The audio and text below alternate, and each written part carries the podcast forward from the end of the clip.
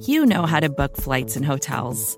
All you're missing is a tool to help you plan that unbelievable travel experience. That's why you need Viator. Book guided tours, excursions, and more in one place. There are over 300,000 travel experiences to choose from, so you can find something for everyone. And Viator offers free cancellation and 24 7 customer support for worry free travel. Download the Viator app now and use code Viator10 for 10% off your first booking in the app. Find travel experiences for you. Do more with Viator.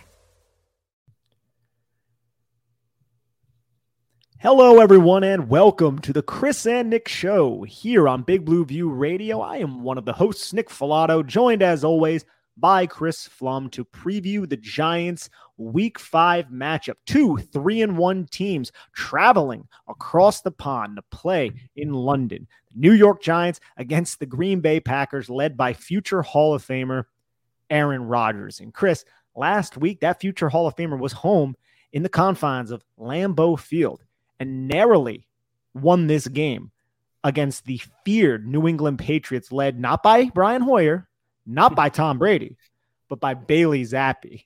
And that was a little bit peculiar last week, right? So, what would you attribute the struggles from the Green Bay Packers in week four? And why did they not just bury the New England Patriots in that game? Uh, yeah, to my eye, there were two things. On offense, Aaron Rodgers just had a bad game, which he doesn't have many of those, but he definitely had one against the Patriots. And on the defensive side of the ball, the Packers haven't been very good against the run, which does kind of bode well for the Giants, although there is also a bit of a caveat with that that we can get into. Threw a pick six in this game. That's something that you're never going to see Aaron Rodgers do. Hopefully, he does it against the New York Giants. We would all love that. We would all appreciate that. But also, at the end of the game, Aaron Rodgers does what Aaron Rodgers tends to do in the regular season, leads a fourth quarter drive, and he hit Romeo Doubs, the rookie out of Nevada right in the chest for a touchdown. And as the kid fell to the ground, it rolled out of his hands. So it looks like they probably could have, or should have, I should say, have ended that game in regulation. But either way, it ends up going to overtime, and the Green Bay Packers end up winning that football game 27 to 24. And now this will be the first time the Green Bay Packers are traveling to London to play one of these intercontinental games. The Giants, mind you, remember back in 2007, Cleo Lemon, Eli Manning rushing touchdowns. Remember that, dude? That sloppy game in Wembley Stadium. I remember that. Young Nick Falato watching that game. It was ugly, but the Giants escaped with a win. And that was one of the first games overseas. And I think the first game in England. Yeah, I believe it was. And like you said, an incredibly sloppy game. I mean, yeah. Uh, if Eli Manning is out there running in touchdowns, it's not a clean game. We, I think we can just leave it at that. And, you know, it's 15 years later. So we've got a different, we've got a separate London game to talk about now. Yeah, that makes me feel very old. But I do find this team, the Green Bay Packers, somewhat fascinating because there's a lot of changeover, right? Davante Adams was a staple of this offense. The rapport that he had with Aaron Rodgers is something that cannot be replicated, and he's now in Las Vegas and you bring in two rookies in Christian Watson and Romeo Doubs. You have Allen Lazard, who missed most of training camp and preseason with an ankle injury. It seems like he's finally back. He played 97, I think, percent of the snaps. I think he played the most snaps, and Romeo Doubs was right there with him. So those are the two receivers. And then Big Bob Tonyan, the tight end, he's starting to get ingratiated a little bit more into the offense, recovering from a torn ACL last year. So you look at the receiving weapons and what they've had in the past. And you could tell that that, I believe, is affecting Aaron Rodgers, just the lack of trust. Because it seems like Rodgers is that guy, Chris, who needs to trust you. Like if you drop a pass in the first quarter, he's not going to target you until the fourth quarter. He's that kind of quarterback. And if you look at a lot of these guys, you got Randall Cobb, you know, he's old as hell out there running routes. And then the main guy right now is Allen Lazard. And it seems like Doubs, who is earning his trust, but that drop in the fourth quarter that we mentioned at the top of the show definitely probably doesn't do him any favors. No, and I, I, mentioned this in our in our last show. I was honestly surprised to see Randall Cobb out there. I had forgotten he was still in the NFL. I kind of assumed he I kind of assumed that he had retired because he has been in the NFL making plays for what seems like forever at this point. And you're definitely right. The the Packers and Aaron Rodgers, they need trust with the receivers. And that's something we kind of talked about with the Bears and how important in that offense because they do have a very similar offense. Uh, Luke Getsy came from the Packers. So the rapport and the trust between quarterback and wide receiver is super important. They need to be on the same page for that offense to work properly. And they have had all of that turnover where you know, Randall Cobb and Allen Lazard are kind of their two mainstays at wide receiver. But uh, I do feel like Aaron Rodgers is such a veteran. He has been around the block so many times that he's going to do what he needs to to get on the same page. And I I would honestly be surprised if he has two bad games in a row. As would I. And even that's going up against Wink Martindale, who I'm curious to see how Wink Martindale is going to call this game against Aaron Rodgers. I believe they played in 2021, and Aaron Rodgers ended up defeating the Baltimore Ravens, I think by a point when Huntley ended up trying to go for two, and then the, the Ravens failed to get it. But so far this season, Rodgers has six touchdown passes, three interceptions, completing 69% of his passes for 935 yards. So that's where he's standing. But I think another key component to any offense, really, but to this offense, is the dynamic duo that they have running the football. And Aaron Jones, who's a little bit more of a quicker type of back, and then AJ Dillon, who is a big bruiser. And I'm telling you, Chris, you have two running backs in this game who have the biggest pair of thighs that you're ever going to see on running backs in Saquon Barkley and AJ Dillon. This might go down in history as the Thunder Thigh game because the Barkley's quads are well known, but AJ Dillon, man, what I remember when he was working out at the combine during his draft year, you saw pictures of him from the waist up, and you say, "Okay, how how is this dude 240 pounds or whatever he weighed in then?" Then when he rolled up on the bench for the bench press and they showed him in his shorts. I was like, okay, I get it now. this dude is 97% quad. This has the potential to be a very tough game on both secondaries if they wind up having to tackle these guys. And the offensive line, too, is starting to get a little bit more healthy, which is opening up a little bit more avenues for these running backs. Because we saw Aaron Jones blow up in week two against the Chicago Bears. AJ Dillon had a solid week one. But now it's a it's, it seems like a more balanced approach, or at least it was against the New England Patriots. Aaron Jones had 16 carries for 110 yards, AJ Dillon 17 for 73. Obviously, Jones more efficient with a 6.9 average, but Dillon still 4.3 is nothing to shy at, especially when he is getting a lot of those goal line opportunities and a lot of those third and short type of opportunities. But the offensive line got David Bakhtiari back, who played in week three and in week four when healthy, even though he's 31 years old. He's one of the better tackles in the league on the left side. And they also have guys like Josh Myers and another very underrated player, Elgton Jenkins, who can play right tackle. He can play right guard for you. He can do a lot of different things for this offense, and he's manning the right tackle position. So the offensive line overall is pretty impressive, even with guys like the second year dude out of Ole Miss, Royce Newman, who they plug and play, and he's been playing I would say pretty solidly from everything that I've seen. Josh Myers, kid from Ohio State. So the, the offensive line is uh so the offensive line isn't weak. Not to mention Jon Runyan. We all know Jon Runyan's uh, father pretty well, this kid from Michigan, but he's also stepping in there and playing guard. And according to Pro Football Focus, he has really good metrics. And from the little bit of film that I have seen, he looks solid out there. Yeah, I am honestly surprised nobody has really rated the Packers offensive line scouts just uh, tried to steal somebody from them because I don't know if there is another team that is as good at identifying offensive linemen who they can develop, drafting them in the mid or mid to late rounds, and just getting hit after hit after hit. You just go through their roster, and they've got so many former fourth round picks, fifth round picks, yeah, later day three, un- undrafted free agents. Meanwhile, the rest of the NFL is throwing first and second round picks and hoping they get a hit or two. Whatever rubric the Packers use to identify offensive linemen is honestly excellent, and they are very well coached. Vacations can be tricky. You already know how to book flights and hotels, but now the only thing you're missing is you know, the actual travel experience. Because is it really a vacation if you're just sitting around like you would at home? You need a tool to get the most out of your time away.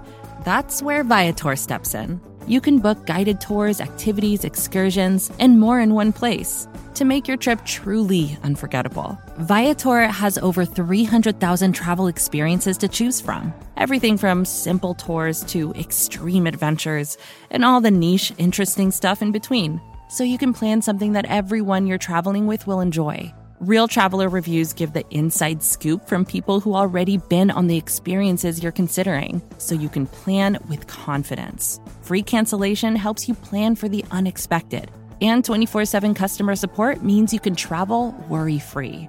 Download the Viator app now and use code Viator10 for 10% off your first booking in the app.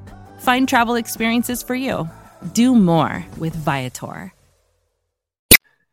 And I think the scary thing about going up against this offense, other than the fact that they have Aaron Rodgers throwing the football, is they use a lot of quick game, a lot of West Coast passing concepts. I look at the Giants. They align an off coverage a decent amount, specifically when they are on the opposite side of the 50, when they are in opponent territory, when they're really on the defensive.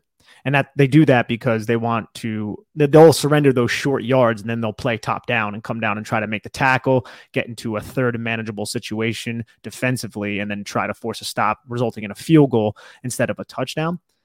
But one thing that I've seen from this offense, and it reminds me of what they did with Davante Adams too, they will just run bubble screens whenever there is off leverage. And they'll do this with Romeo Doubs. They'll do this with Christian Watson. Christian Watson's an explosive second round pick out of North Dakota State. They attempt to just get the football in his hands through like end arounds and things like that. So the Giants have to be weary of his playmaking ability and explosiveness. But I'm I'm a little a little hesitant, Chris, a little scared that Aaron Rodgers is going to dink and dunk and pick up, you know, three, four yards here. And then it's going to set up one good release outside that's going to beat Moreau or Dory Jackson. And then you know Aaron Rodgers is going to be able to recognize that because there's no fooling this guy. There's plenty of room to fool Justin Fields. He started 14 games in his NFL career. Baker Mayfield, come on, really?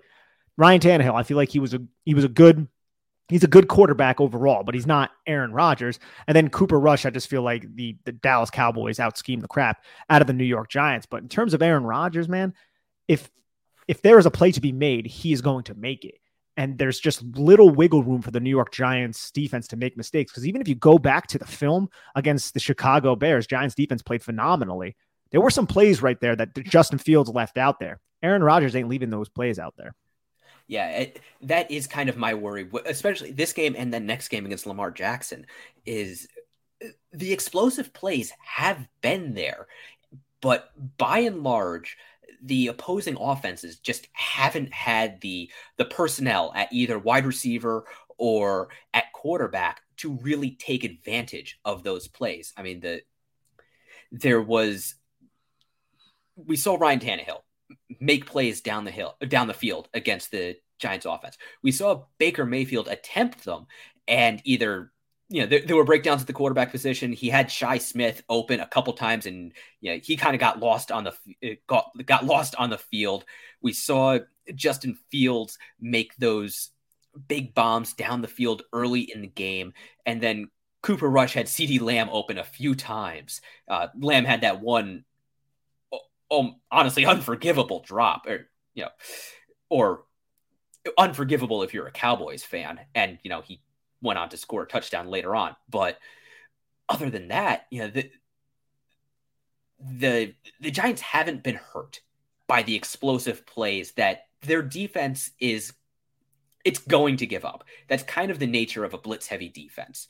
You know, you you weaken your coverage in exchange for generating extra pressure, being able to send extra rushers after the quarterback. And Wink Martindale does an excellent job of disguising its coverages, disguising where the pressure is going to come from, disguising those weaknesses. But they're still going to be there. You know, you you can't get seven pass rushers and still have seven guys in coverage. At least not without some very tricky accounting and maybe actually blind refs. And the Giants on defense, they run a lot of middle of the field close type of concepts, cover three, cover one, where those cornerbacks on the outside could be isolated against a wide receiver with no help over the top. Now, the wide receiver of the Green Bay Packers, they don't have Davante Adams, but that could still pose a problem for someone like Aaron Rodgers, who, if you do bring pressure and it is picked up, you allow him to throw the football deep. There, there could be a couple like hold your breath type of moments. So I'm interested to see how Wink Martindale adjusts. He's seen Aaron Rodgers before, so I don't think he's going to be too reckless, but he will try to dictate to Aaron Rodgers, and Aaron Rodgers can exploit that. Also, got to worry about like I said, Christian Watson, I think he had like a 15 yard end around touchdown last game in the red zone. So they're going to implement his skill set. He missed, I think, week two, and now he's back healthy. You have a bunch of guys here. Allen Lazard, back healthy. Christian Watson, back healthy. Robert Tonyan, back healthy. So all three of those guys could have a more expanded role in the offense that the Giants may not have seen yet this season. So they the Giants defense really needs to be on their P they really need to be on their P and Qs here because you are going up against a future Hall of Famer, not the quarterbacks that you've seen so far this season. Yeah, I am curious to see what Wink Martindale does. Just the X's and O's, the chess match between the Packers offense and the Giants defense. Because as you said, the Giants love to run middle of the field, co- middle of the field closed, uh, cover three, cover one. For the most part, teams have been running middle of the field open, a lot of cover two against Aaron Rodgers. And for the most part, that has been effective. He's been really at his least efficient against those cover two looks, and he's been at his most efficient against cover three. So I think it really will be interesting to see if we maybe see some two man or quarters coverage with pattern matching rules applying to the Giants' coverage to try to limit and force that inefficiency on Aaron Rodgers. And then on the other side of the ball, I am honestly afraid that Aaron Rodgers, Matt LaFleur, you know, guys who have been around the block, have great offensive minds, if they might go back to that Cowboys game and see the same things in the Giants defense that the Cowboys did and uh, kind of replicate the chess match there. Remember what the Cowboys did. They used wide receivers and tight ends to basically down block and use the leverage and just the space on the field to eliminate those edge rushers while pulling front side tackle, basically isolating him against the defensive back whose secondary contained. It was a very good game plan by Kellen Moore. And just to look at some of the stats right here from a coverage standpoint for the New York Giants before we transition to Green Bay's defense, the Giants primarily cover three, primarily cover one those two coverages right there, both middle of the field closed. That accounts for about 70% of their play calls so far this season. They align in quarters, which is like what you said, pattern match, all basically cover four falls under the PFF quarters paradigm. They've ran that just under 10%. I expect to see a little bit more of that. They've run hardly any cover two man under. I think maybe you'll see a little bit more of that, probably more just cover two with maybe some sort of principles in there that make it a little bit more match like just because I don't think you want to just spot drop all day against Aaron Rodgers. He's going to pick you apart in those types of situations. But they've run cover two 3.4% of the time. So it's going, it might be a little bit different. Like it might be a little bit different of a, of a look from Wink Martindale because of the opponent. And that's just what the game of football is all about. But Chris, you want to transition here to the defense. Who are some of the names that you're, that the Giant fans should be aware of the most heading into this matchup? You know, the big two, well, the big three, I think, are Kenny Clark right there in the middle, one of the best nose tackles in the NFL. And also, and this is a this is a word you don't normally hear associated with nose tackles, but one of the most disruptive nose tackles in the NFL yes, he is big, he's powerful, but he's also explosive and he can get behind the line of scrimmage. He can shoot gaps and he can ruin your whole day and live in your backfield. Then coming off the edge, Rashan Gary, yeah, former Michigan Wolverine. He is big, he is explosive, and he has finally figured out how to use his hands at the end of those long ass arms of his. And he is off to a pretty darn good start. Uh, five sacks through four games, whole bunch of tackles for a loss. And then I think the big question is Jaire Alexander, the Packers' number one cornerback. He is dealing with a groin injury. Matt LaFleur said that, yeah, they were being cautious in holding him out against the Patriots last week.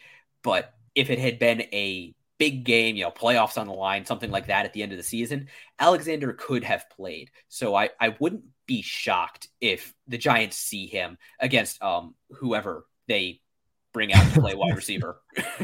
Their number one wide receiver that no one knows who or where that individual is. I also like their linebackers, man. I mean, De'Vondre Campbell is one of the more underrated players in the league, and he's very good in coverage. They drafted Quay Walker, and a lot of people were kind of like poking their eyes at that draft pick because he was the, you could even argue, the third linebacker at Georgia behind Channing Tindall and Nakobe Dean. But he was actually, I think, my favorite at the draft just because he's a size speed freak and he's played on a lot of snaps for them 175 total snaps through four games at the linebacker position. And the combination of campbell and walker it's not just what they can do in coverage it's what they can do as blitzers. It's the sure tackling it's the physicality it's the speed it's the explosiveness. It's what that joe barry defense needed at the second level. And pairing Quay Walker with De'Vondre Campbell is makes a, a formidable duo that could hinder the Giants rushing the football. Now, that's interesting though, because I feel like so far through four games,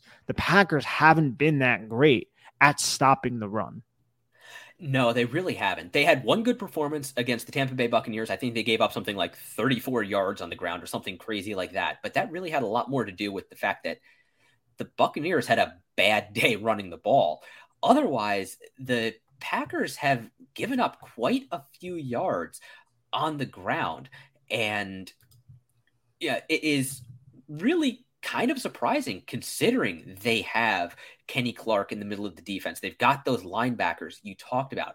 They drafted Devonte Wyatt, another size speed freak out of Georgia. Uh, they're just kind of printing them right now. but for some reason, Wyatt has only played something like 28 snaps this so far this season. And yeah he has played i believe it was the fewest snaps of any first round draft pick. Now we could see them use him more in their defense because he was a very good nose tackle for georgia. And he's a nose tackle who runs a 47740 so it, that's a guy with some potential they have Dean Lowry, who's a veteran, and Jarran Reed, two veterans who are playing a lot of snaps next to Kenny Clark on the defensive line. But if you look even up and down this defense, man, some of these backups are solid players. Then you get to the secondary, even without Alexander, who, like you said, is one of the best cornerbacks in the league. I, I honestly feel like Stokes, man, Eric Stokes, this is their first round pick from I think two years ago he's another pretty damn good cornerback. And it's not like the Giants have the wide receivers who can really stress these individuals right now. And then you factor in the safety play of Darnell Savage, who's one of the more underrated safeties in the game. And it, you know, I don't feel like this team, the New York Giants, are going to threaten anybody through the air. And honestly, I mean, they're three and one, but they haven't passed for 200 yards yet, Chris, which is kind of crazy. Yeah, it really is. And the one other guy you haven't mentioned yet is uh, their other safety, Adrian Amos. He oh, yeah. is he is out, or well, he left last last week's game with a possible concussion. I've been looking; I haven't been able to see if he is in the concussion protocol or not. Uh, again, as with Julian Love and Tyrod Taylor, I have a feeling anyone who is even potentially in the concussion protocol is going to be treated very, very conservatively by the NFL right now. Uh, Uh, they're kind of under the microscope thanks to that very scary situation with Tua Tagovailoa. But as they should be, yeah, absolutely, yeah. Just as an aside, there there is kind of a tendency to not treat head injuries like real injuries because you know there's no blood, there's not going to be a a foot facing the wrong way or a bone sticking out but a brain injury is still a brain is still an injury and they can be very serious and i am glad that they're getting attention and hopefully the nfl will continue to be vigilant and maybe be more vigilant regarding them and players you know kind of pay attention to them as well but back to the packers defense Yeah, the third cornerback that we should go over is a name the Giants know pretty well. Rasul Douglas used to be with the Philadelphia Eagles, a player that I have said at Big Blue View the Giants should sign in free agency back when he was cheap. Now he's not as cheap because he's playing pretty solid football. He's that third cornerback behind Stokes and Alexander. He started last week against the Patriots and looked pretty solid.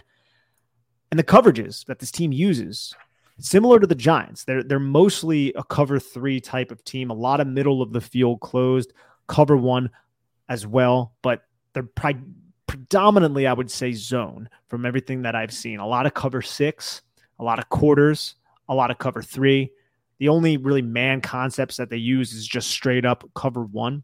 So I think you're going to see a lot of middle of the field closed, a lot of seven, eight guys in the box to stop Saquon Barkley. So to me, that suggests that Mike Kafka should try and attempt to do what he's been doing when teams are loading up the box, and that's use the dual threat of the quarterback and his rushing ability. Hopefully, the Giants have that.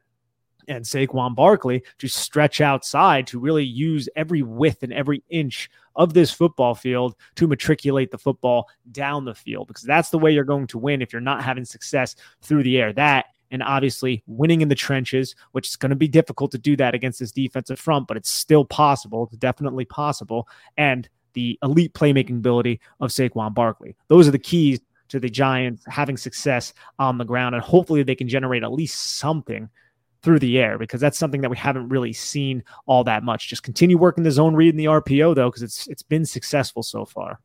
Yes, absolutely. And so far from what we've been hearing, the arrows pointing up for Daniel Jones to make the trip and potentially even start for the Giants in London. But even if it is Davis Webb and the Giants decide to give Jones uh, one more week to recover, Webb is actually a better athlete than Daniel Jones is. So they're going to have an athletic quarterback on the field pretty much regardless. And as much zone as the Packers play, that does create an opportunity for RPOs because RPOs are pretty much designed to take advantage of zone coverages and put isolate one defender and put him in conflict, make sure he is wrong no matter what. So basically the core of the Giants offensive scheme should be intact. The big question for me is can they keep Kenny Clark and Rashan Gary out of the backfield? And can they lean on Saquon Barkley, not let the Packers take him away? And then who are they going to throw to? Hopefully, somebody open. Hopefully, somebody open. Chris, anything else on this matchup? You know, I I think that's about it. I'm actually kind of looking forward to morning football. Yeah, six thirty in the morning for us on the West Coast, Chris. Gee, speak for yourself. Hey, I, I, I'm not the one who left. Very good point. Thank you, everybody, for tuning in to the Chris and Nick show here on Big Blue View Radio. Please like, subscribe, and comment on this podcast. Helps us out. And also head on over to bigblueview.com. Check out all of our written content there. Go to Big Blue View on YouTube. We're posting videos over there. Ed and the podcast. I'm doing a couple breakdown videos of the New York Giants scheme on offense and defense. It's a good time. Please check it out. Take care of each other, everyone, and have a lovely, lovely day. Support for this show comes from Fundrise. Buy low, sell high. It's easy to say, hard to do. For example, high interest rates are crushing the real estate market right now. Demand is dropping and prices are falling, even for many of the best assets. It's no wonder the Fundrise Flagship Fund plans to go on a buying spree, expanding its billion dollar real estate portfolio over the next few months. You can add the Fundrise Flagship Fund to your portfolio in just minutes and with as little as $10 by visiting fundrise.com/fox. Carefully consider the investment objectives, risks, charges and expenses of the Fundrise Flagship Fund before investing. This and other information can be found in the fund's prospectus at fundrise.com/flagship. This is a paid advertisement. More to-dos, less time, and an infinite number of tools to keep track of. Sometimes doing business has never felt harder, but you don't need a miracle to hit your goals. You can just use HubSpot because their all in one customer platform can make growing your business infinitely easier. Imagine this high quality leads, fast closing deals, wildly happy customers, and more benchmark breaking quarters. It's not a miracle, it's HubSpot. Visit HubSpot.com to get started today.